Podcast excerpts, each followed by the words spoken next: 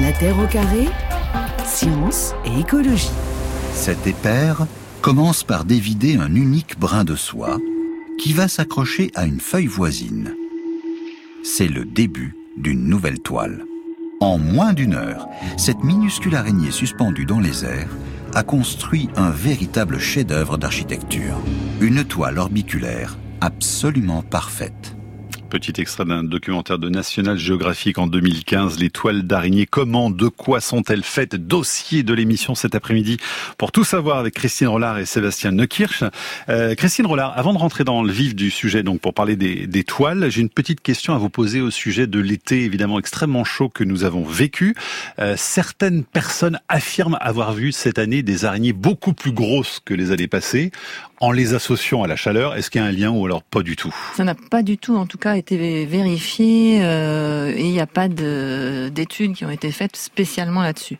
Ce que j'ai pu constater, ce qu'on a pu constater entre arachnologues, c'est qu'effectivement, il y avait peut-être euh, eu un impact de la chaleur sur les densités de population, ça c'est sûr. C'est-à-dire plus, euh, plus d'araignées Non, moins d'araignées dans certaines zones qui étaient vraiment très très sèches.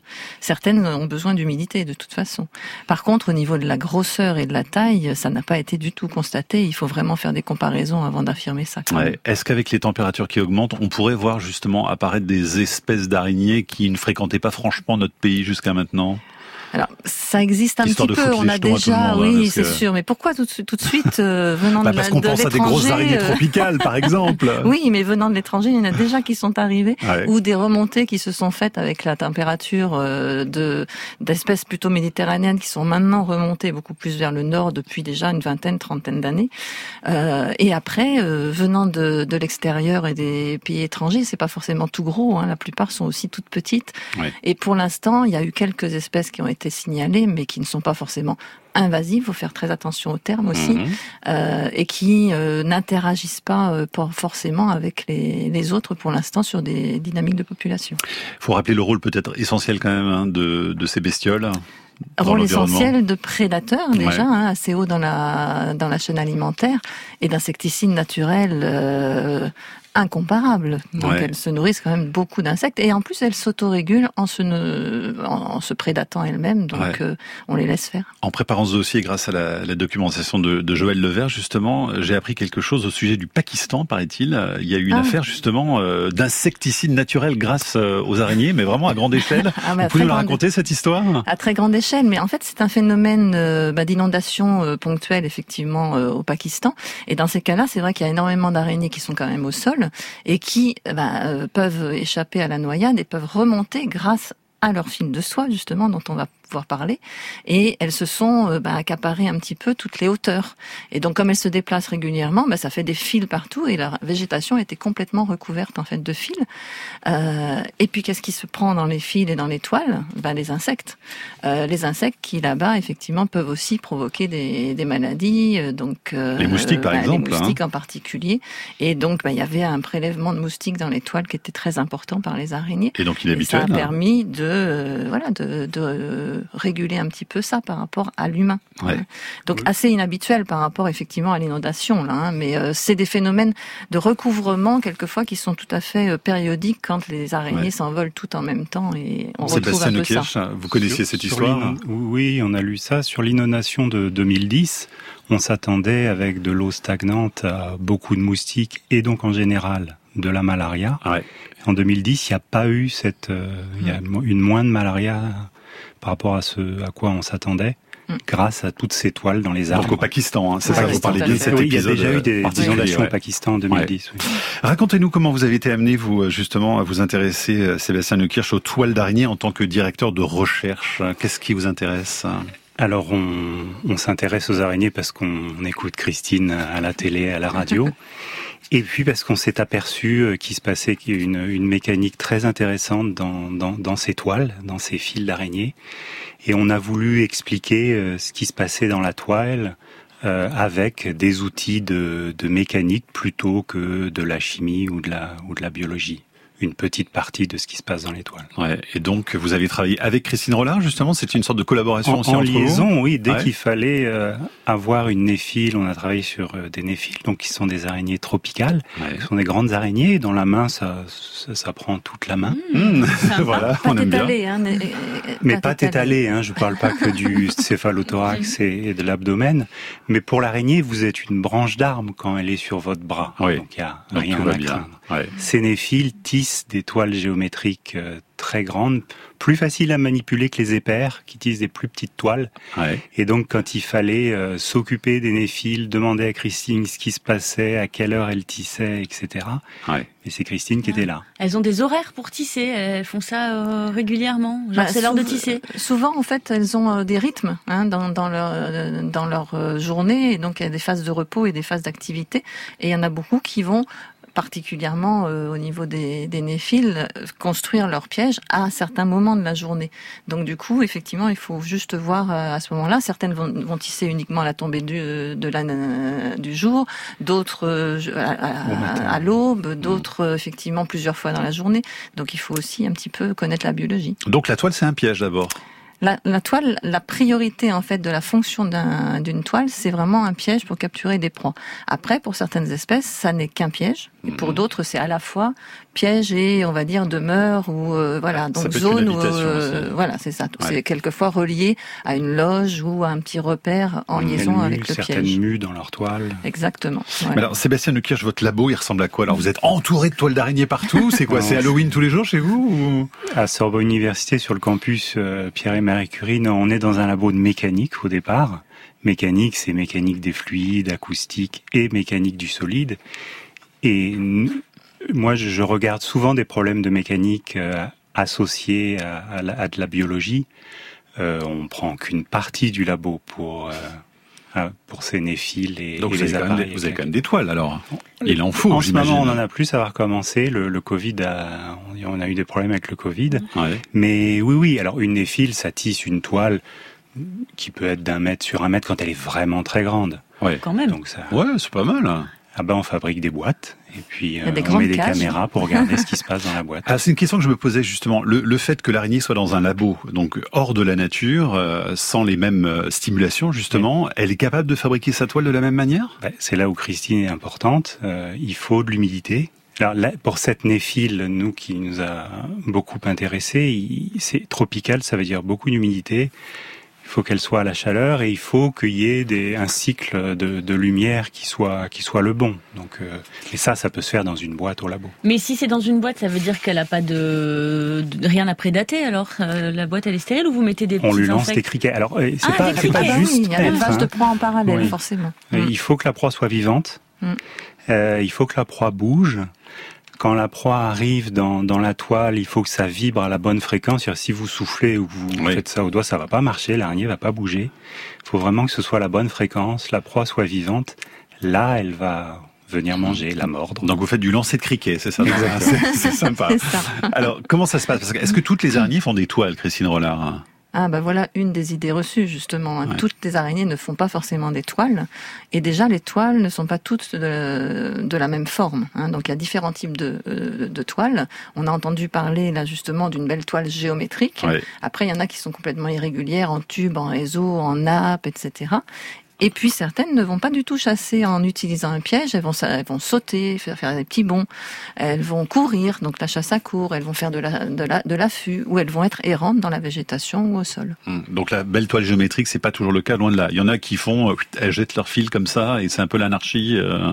Bah, elles jettent leur fil. Elles se déplacent avec déjà. Ouais. Elles ont toujours des petits fils de rappel ou de déplacement. Et puis certaines n'utilisent même pas de fil pour vraiment attraper leur proie. Sébastien demande sur franceinter.fr comment l'araignée démarre sa toile entre deux branches très éloignées. Comment ça se passe? Qui peut me répondre? Christine Rollard euh, on Sébastien Nekirch L'araignée commence par mettre un, point de glu sur euh, une branche. Ouais.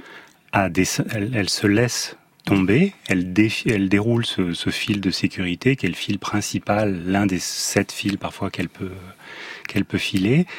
Elle va traverser, qu'elle faire un mètre ou deux au sol, remonter, le remettre sur une autre branche et elle a fait le, Hmm. la, la première, le premier fil hein, qui va tenir la toile. Et Ça, elle peut se faire aider ouais. du vent pour euh, justement descendre et aller plus vite dans... Aider, aider du vent, c'est en général pour la dispersion.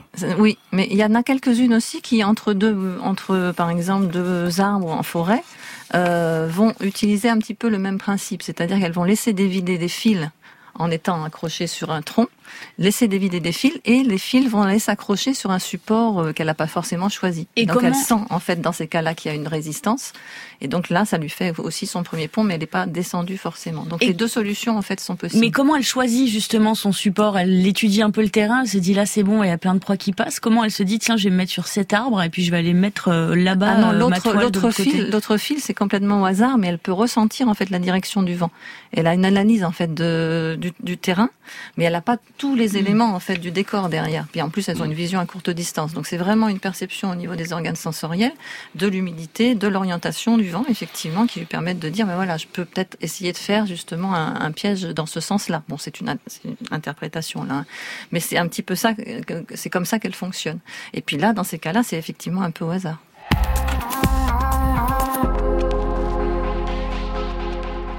Je suis allé dans le nord du parc et je me suis retrouvé dans une gigantesque toile. Ça ressemblait au genre de choses qu'on voit dans les films de science-fiction. C'était incroyable. Ça allait du sol aux buissons et jusqu'en haut des arbres. Ça s'était même propagé entre les branches. La toile géante s'étend sur une zone de plus de 5000 mètres carrés. Elle monte jusqu'à 12 mètres de hauteur sur la cime des arbres et s'enroule autour des troncs comme de la cellophane. Qui a bien pu tisser cette immense cité de soie? Donna Gard, la directrice du parc, envoie des photos à des spécialistes dans tout le Texas. On avait entre 25 et 50 emails par jour venant d'experts qui émettaient des hypothèses. Mais personne ne venait sur place. Une toile d'araignée géante. Donc, bah oui, j'aurais bien aimé avoir la réponse à cette Ah, question, ben mais vous oui. l'avez certainement, Christine Mais, euh, Rollard. a priori, en fait, là-bas, C'est en des- 2013 hein, au Texas. hein. Il y a des espèces aussi qui sont euh, qui vivent en communauté et qui construisent en fait des grands nappages de soie qui peuvent recouvrir des surfaces considérables. C'est des toutes petites araignées. Euh, c'est pas du social hein, à proprement parler, mais euh, elles vivent vraiment en communauté et elles peuvent faire des tissages qui s'étendent sur des hauteurs et des, lar- et des largeurs. euh, Donc il peut y avoir une action collective. Donc il y a une alors, hein. action collective. C'est pas juste une sur, toile et euh, voilà, c'est ça. C'est vraiment une, quelque chose de, de, de- une construction en fait qui a été faite avec des, des, des centaines d'a- d'araignées Ouais. derrière. Et c'est quoi, une vingtaine, 20, 25 espèces sur plus de 50 Pourquoi vous 000, prenez des 300? précautions pour dire que justement c'est pas une activité sociale parce qu'elles sont totalement sociales entre elles les, les araignées? Parce que ce n'est pas en fait un, un peu comme des sociétés de fourmis ou de termites euh, où il y a une certaine hiérarchisation hein, dans, dans la dans la euh, la construction un petit peu de, de leur relation. Euh, là, on a des, des, des tâtonnements des araignées qui se tolèrent les unes les autres, alors que normalement les araignées sont solitaires et elles peuvent se manger entre elles. Donc là, il y a une tolérance et euh, avec des pontes quelquefois Oui, c'est ça, des- ouais. dans un même endroit surveillé par plusieurs femelles et une prise de proie en commun. Mais on va dire ça va pas plus loin que Oui. cette vie Il y a en beaucoup de cannibalisme hein, quand même chez les araignées. D'où la difficulté peut-être aussi en, en laboratoire, non?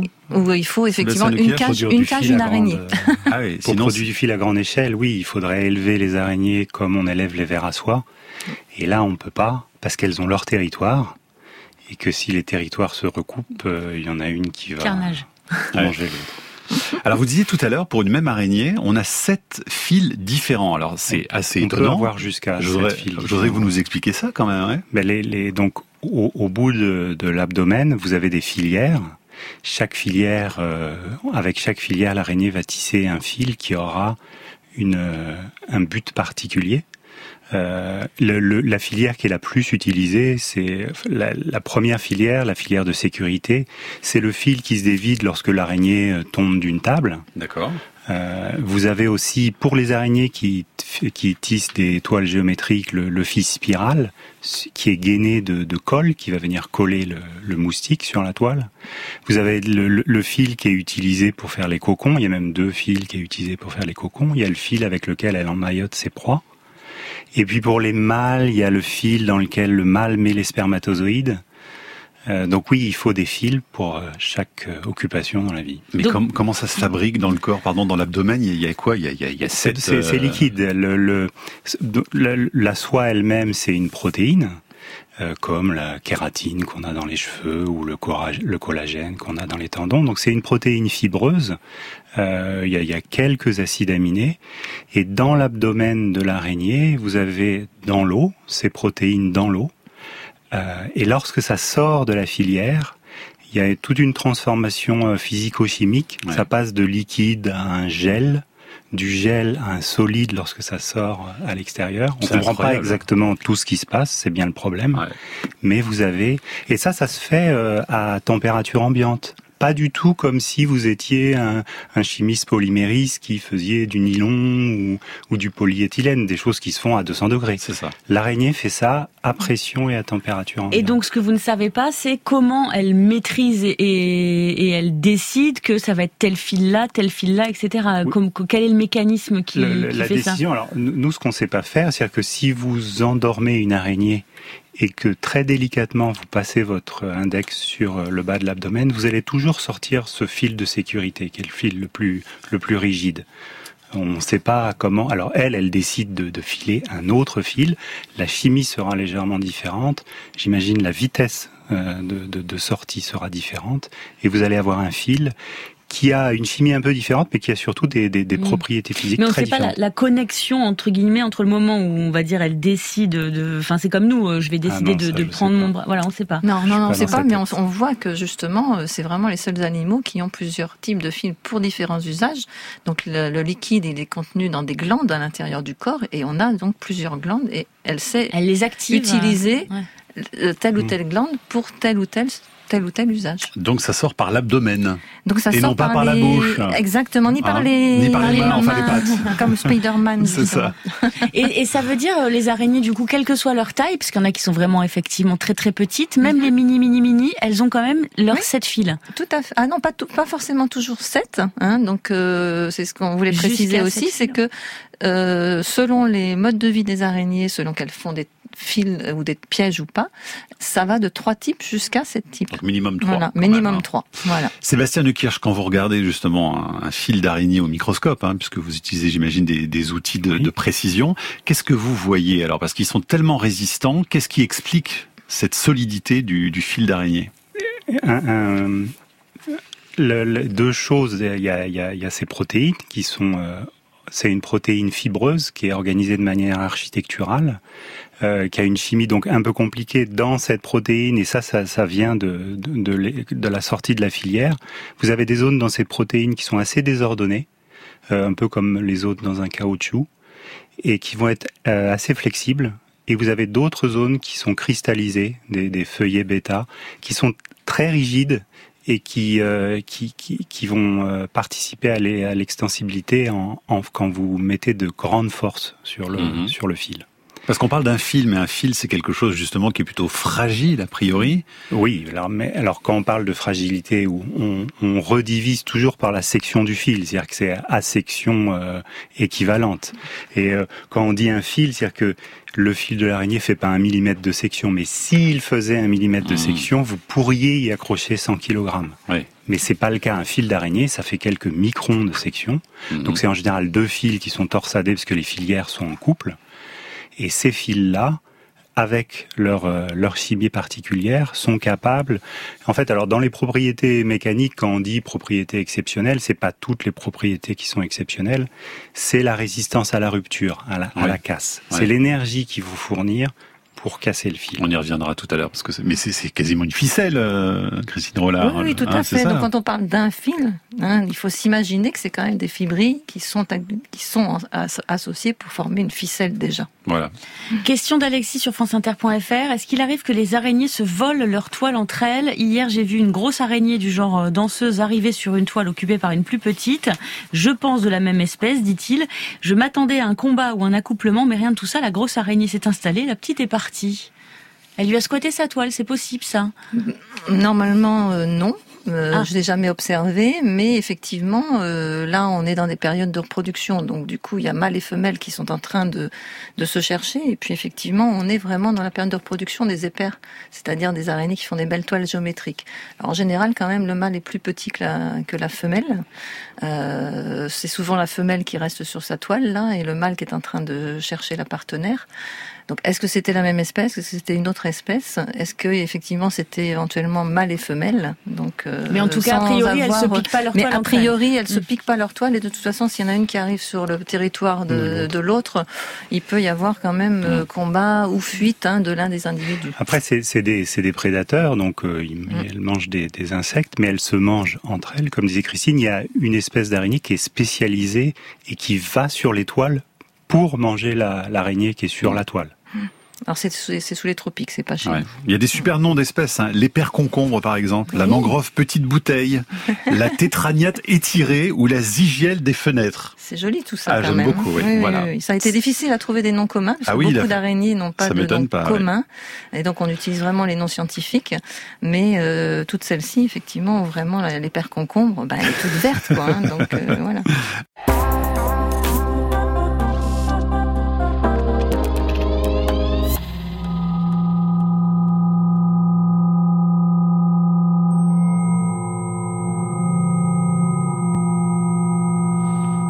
Alors ce que vous entendez là, c'est une création basée sur les vibrations de toiles d'araignée, retranscrites donc en musique grâce à des scientifiques qui ont travaillé en collaboration avec l'artiste argentin Thomas Saraceno, qui a présenté une exposition extraordinaire il y a quelques années à Paris.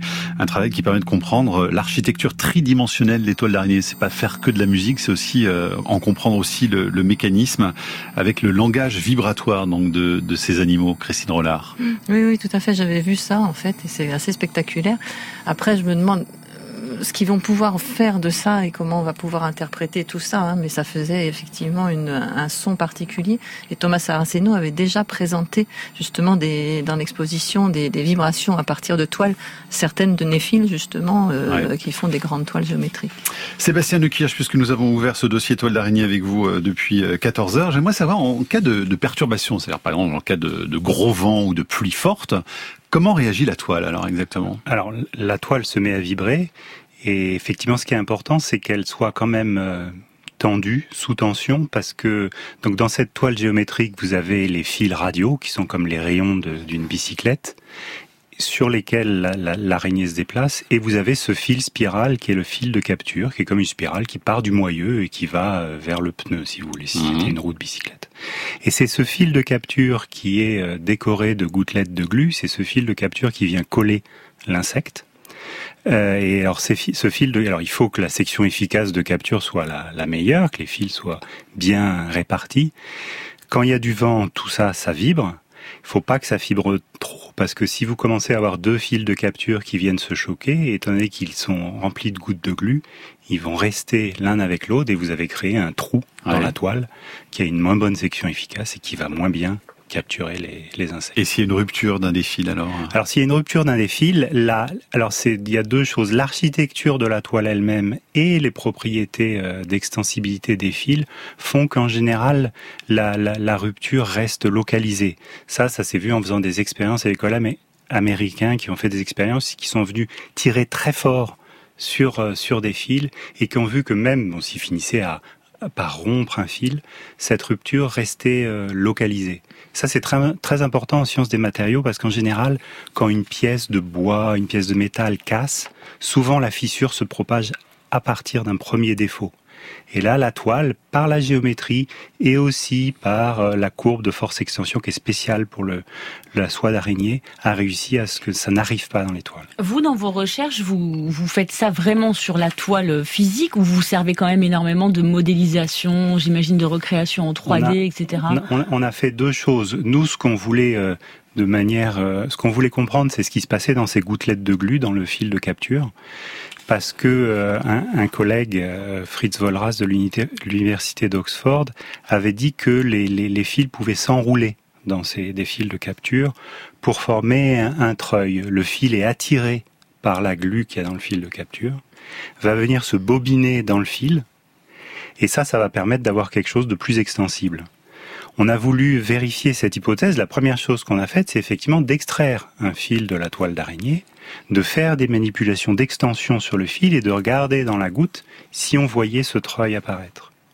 On en est venu à utiliser des épères à la fil parce qu'on voyait mieux le fil. On a, on a, on a vu ce, ce treuil apparaître. Et après, toute la question, c'était évidemment à quoi sert ce treuil? Apparemment à dissiper euh, l'énergie cinétique du moustique incident, à dissiper son énergie pour l'arrêter. Et puis on s'est de, on s'est demandé si le treuil ne pouvait avoir lieu que dans les toiles d'araignée. Il y a une chimie particulière dans cette goutte de glu, etc. Ou si c'était simplement, est-ce que c'était un problème de, de, de, chimie ou juste un problème de mécanique des fluides et d'élasticité des solides? Donc on a reproduit le phénomène avec du fil synthétique et de l'huile silicone. Et alors le secret, ça marche? Alors ça marche. Là, je vous parle du travail d'un an d'un doctorant, Hervé Electro, qui a passé un an que ça ne marchait pas. Au bout d'un an, on comprend le, que le secret, c'est le, le, diamètre du fil. Le fil, pour se bobiner dans la goutte, alors il y a une énergie chimique qui l'attire dans la goutte, mais quand vous bobinez le fil, vous le courbez, et ça, c'est une énergie élastique. Et il y, a, il y a un interplay entre ces deux, là, ces deux choses-là. Il faut que le fil soit assez fin, mmh. moins de 10 microns, pour que le phénomène marche. Mais Christine Rollard, les, ingrédients qui permettent dans l'abdomen de l'araignée de fabriquer justement ce, fil de soie, euh, ça lui permet d'en fabriquer combien? Est-ce qu'il y a un moment où la source peut euh, se tarir? Il y a un moment où la source peut se tarir, effectivement, et dans le, les premiers élevages euh, d'aranéiculture, on va dire, euh, qui ont été faits en 1896 à Madagascar, quand même, donc où ils ont élevé beaucoup, beaucoup de, de néphiles pour justement extraire des abdomens la soie. Ils avaient fait l'expérience sur une araignée, euh, un individu qu'ils n'avaient pas nourri pendant un moment, en tirant, en tirant, en tirant le, le fil, jusqu'à ce qu'effectivement il n'y ait plus de fil. Et, alors? Et donc c'était plus de 1000 mètres de fil, quand même, d'un même individu. c'est dingue, dans, cette, dans ce petit ah animal complètement. Bon, les néphiles font quand même au niveau de la taille autour de 3-4 cm à peu près de taille de corps. Donc c'est quand même des, bonnes tisseuses déjà puisqu'elles font des toiles de plus mhm. d'un mètre de diamètre. Donc voilà, à un moment ça s'épuise, mais quand même. ouais, un kilomètre de fil. Euh, c'était quand même pas mal. Et là, il faut bien évidemment ensuite, puisqu'il y a beaucoup d'eau hein, aussi, euh, il faut qu'elle remange bien évidemment au fur et à mesure et ça se pour reconstituer ça, euh, ça se ses réserves. Voilà. Patrice nous écrit sur franceinter.fr les tégénères produisent des toiles comme une sorte de drap. Comment s'y prennent-elles? C'est quoi des toiles comme une sorte de drap? C'est des toiles en nappe, un petit peu. C'est comme une petite nappe sur lesquelles qui est assez, euh, ah oui, assez, assez voit un peu, solide. Oui, voilà, hein. Et euh, ces toiles de tégénère sont euh, reliées, euh, la nappe est reliée à une sorte d'entonnoir dans laquelle elle se tient euh, pendant le, la journée où elle est au repos. Et c'est à la nuit tombée qu'on voit effectivement les tégénères se mettre euh, pattes étalées sur cette nappe pour sentir les vibrations des, des, des proies et se précipiter ensuite dessus. Donc c'est vraiment un type de toile, hein, c'est des toiles en nappe. Hein. donc on a des toiles en nappe avec entonnoir et d'autres sans entonnoir. Donc là, elles utilisent combien de fils Alors c'est un, un fil elles vont utiliser, et c'est le fil le plus commun dont on parlait tout à l'heure. Mais là, elles vont passer, repasser, repasser, et ça fait vraiment cet enchevêtrement qui est assez euh, costaud et dans lesquels se prennent les, les pattes des, des insectes qui tombent dedans. Du coup, il n'y a pas la glu dans, dans ah, cette, non, pas du dans tout. Non, ah, non, pas du tout. C'est très particulier. La glu, c'est le fil spiral d'étoiles géométriques. Exactement. Il y a d'autres araignées qui utilisent de la glu pour capturer. Mais la glu dont je parlais, c'est est juste dans la spirale. Hein. Mm-hmm. Et l'araignée met pas les pattes sur euh, sur cette glu, elle met les pattes sur les autres. C'est vraiment le centre de la toile, quoi. Non, c'est toute ah la. non, c'est la spirale autour. Oui, oui, le pneu de le pneu de la. Exactement. Exactement. Sébastien Neukirch, euh, c'est quand même dingue d'imaginer dans ce petit cerveau euh, le fait de pouvoir fabriquer des structures aussi sophistiquées. Enfin, je veux dire, il y a quand même quelque chose qui nous dépasse, quoi, avec l'évolution naturelle, avec ces formes extraordinaires. Ça a démarré il y a 400 millions d'années. Peut-être qu'à cette époque-là, il y avait juste une seule filière. Maintenant, il y a des araignées qui sont très spécialisées. Oui. Justement, David voudrait savoir comment on peut expliquer cette évolution. Est-ce que la volonté de l'animal euh, pourrait être prise en compte dans, dans le processus d'évolution des araignées? Bon, ça, ça c'est très général. Non, c'est la sélection naturelle. Euh, il s'est qu'il y a une première toile qui a fait un, un, deuxième type de fil ou un autre type de fil qui lui a donné un avantage. Et cette araignée a mieux survécu. C'est complètement la sélection naturelle. Et puis c'est effectivement autour de 300 millions d'années en fait maintenant qu'on a on a vu apparaître les premières araignées et on a aperçu justement sur ces traces fossiles des sortes de filières. Donc mmh. apparemment mmh. elles avaient vraiment cette capacité de produire des fils et on a retrouvé des fils dans l'ambre de, de, de, la Baltique, donc 120 millions d'années. Donc il y avait bien des fils de soie et elles produisaient ces fils de soie. Et alors j'ai lu que les, les araignées pouvaient euh, fabriquer leur toile aussi euh, sur le plancher euh, océanique, enfin en tout cas dans des, dans des endroits aquatiques. C'est vrai ça, Christine Rollard, ou pas? Euh, bah, ça dépend quel type de toile. Encore une fois, on n'est pas sur des toiles géométriques dans ces cas-là. on est sur des, euh, des, petites toiles en nappe. Hein, mais dans l'eau, c'est possible aussi. Alors c'est dans l'eau, c'est possible puisqu'il y a une espèce qui est aquatique au monde, l'argironnette aquatique, et qui fait donc dans la végétation basse de, de petites mares des, une sorte de petite cloche, donc avec de la soie, effectivement, sous l'eau entre la, végétation et ensuite elle va récupérer de l'air avec son abdomen donc euh, elle capte le CO2 et puis elle va ensuite pousser cette bulle d'air dans la végétation. Mais c'est pas le plancher océanique alors. Hein. Non, on est, quand même. Enfin bon, euh, euh, non, non, non, non, on est dans. À votre connaissance, voilà. Sébastien de Kirch, comment évidemment qui a la connaissance et, et vous qui êtes ingénieur spécialiste de la mécanique des structures, etc. C'est évidemment important pour vous de comprendre tout ça, mais Comment on en vient à étudier les toiles d'araignée et quelles euh, interprétations ou euh, récupérations il peut y avoir à partir de tous vos travaux C'est un intérêt pour, euh, pour, pour la biologie. il, y a, y a plus longtemps, je, je regardais les plantes grimpantes, la mécanique des plantes grimpantes, comment elles elles s'accrochent à leur tuteur. J'ai aussi regardé des problèmes de, de mécanique de l'ADN ou, ou, de protéines, de protéines fibreuses. Mais est-ce qu'il peut y avoir des formes de, de, des récupérations ou d'applications euh, à... Enfin, je fais un peu d'anthropocentrisme là. Mais... Oui, il peut. mais de toute façon, la, la, la soie d'araignée a quand même été euh, souvent utilisé euh, pour différentes choses. Et c'est toujours utilisé pour les fils de suture en, chirurgie, par exemple. Vous pouvez même acheter euh, des fils de suture sur Internet euh, en soie d'araignée. Ce qui est important là pour la, c'est les fils de suture sont souvent en soie, ça c'est du, du verre à soie. Quand vraiment faut que le, fil soit très fin, fasse la cicatrice la plus c'est en chirurgie du, fil d'araignée. C'est du fil d'araignée. Mais il y a d'autres applications parce que souvent on voit des articles sortir en disant voilà on peut faire des choses extraordinaires avec la toile d'araignée et puis bon on les voit pas pas vraiment. Hein. Il y a beaucoup de promesses. Ah, c'est ça. Il y a beaucoup hein. de promesses parce qu'on part de quelque chose qui est quand même assez exceptionnel. Donc c'est quelque chose euh, sur l'énergie à la rupture dont on parlait. Euh, la, la, la, soie d'araignée, le, le, fil, euh, le, fil principal, a une résistance à la rupture qui est plus grande que du Kevlar ou que de la fibre de carbone. Donc il y a, là, il y a vraiment quelque chose d'exceptionnel. Christine Rollard, Sébastien Neukirch sont nos invités pour parler toile d'araignée euh, cet après-midi. Euh, Christine Rollard, est-ce que les, les araignées refont leur toile tous les matins, par exemple euh Pour celles qui font des toiles géométriques, quand vraiment la toile est très abîmée par les impacts des, des proies, ça fait quand même des trous et c'est plus aussi efficace au niveau mhm. de la prise de proie. Donc dans ces cas-là, elles peuvent remanger leur toile. manger leur propre toile Oui, elles, réabsorbent, ah, réabsorbent en fait les protéines et donc les fils de soie et elles peuvent resynthétiser après de nouveau les protéines. Et ça lui sert aussi à boire. Exactement, ça fait ça hydrate. Exactement. Mais il faut pas perdre ses protéines, hein. c'est la source. pour refaire du fil, il faut ou des proies ou manger la toile. Chantal nous demande, euh, enfin nous écrit pour nous dire elle vit seule, elle détruit pas euh, les, araignées ni leurs toiles. J'aime les observer, les voir tisser leurs toiles, attraper leurs proies, leur proie, etc. Je les regarde aussi se battre et je filme tous ces moments extraordinaires aux grand dames de mes amis. Je dois déménager, je ne peux pas imposer aux futurs propriétaires de conserver mes protégés.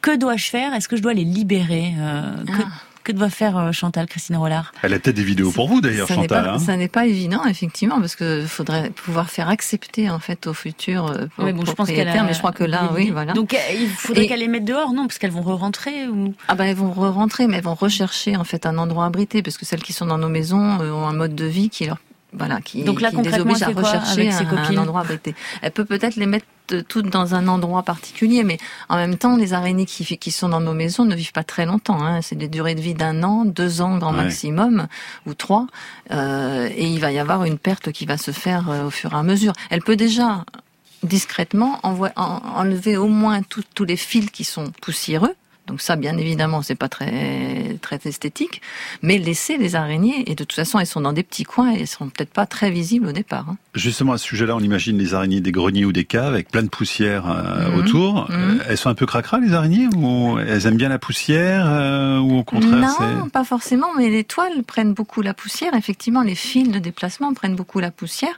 Donc ça, euh, on peut les enlever. Mais l'araignée elle-même est très propre. C'est une idée fausse de dire que les araignées sont sales. C'est les toiles qui font ça. L'araignée est toujours en train de se nettoyer, de, de faire des toilettes de chat parce qu'elle a les mhm. organes sensoriels qui doivent être opérationnels. Mais vous dites on peut les enlever euh, si c'est poussiéreux, c'est avec le coup de balai là. Alors les gens vont se dire est-ce qu'il faut que j'enlève les toiles d'araignée avec un grand coup de balai ou pas? Il faut choisir, il faut regarder attentivement comment on fait. Oh bah, beaucoup d'araignées. Hein, quand on voit des films comme ça, c'est vraiment qu'elle n'est plus là. Et quand on voit des toiles très très sales, l'araignée n'est plus présente. Mais dans le doute, vaut mieux laisser les toiles à la maison. Ah ben, il vaut mieux laisser les mm. toiles, surtout quand elles sont euh, pas poussiéreuses. Donc ça veut dire qu'il y a une propriétaire. Quand c'est très sale, c'est qu'elle est morte ou qu'elle est partie. Exactement, hein. qu'elle est partie, qu'elle a mué, elle a changé de place. Merci beaucoup à tous les deux, c'était passionnant. On aurait pu faire deux émissions, trois. On a eu plein de questions pour vous encore. Il y en a encore plein. Non, il n'y a, plus qu'à. Alors nous, nous réinviter. On vous renvoie sur 50 idées fausses sur les araignées aux éditions Quay que vous avez signé Christine Rollard. Merci beaucoup Sébastien Nekirch pour vos éclairages également. À bientôt. Merci beaucoup. La Terre au carré est un podcast France Inter.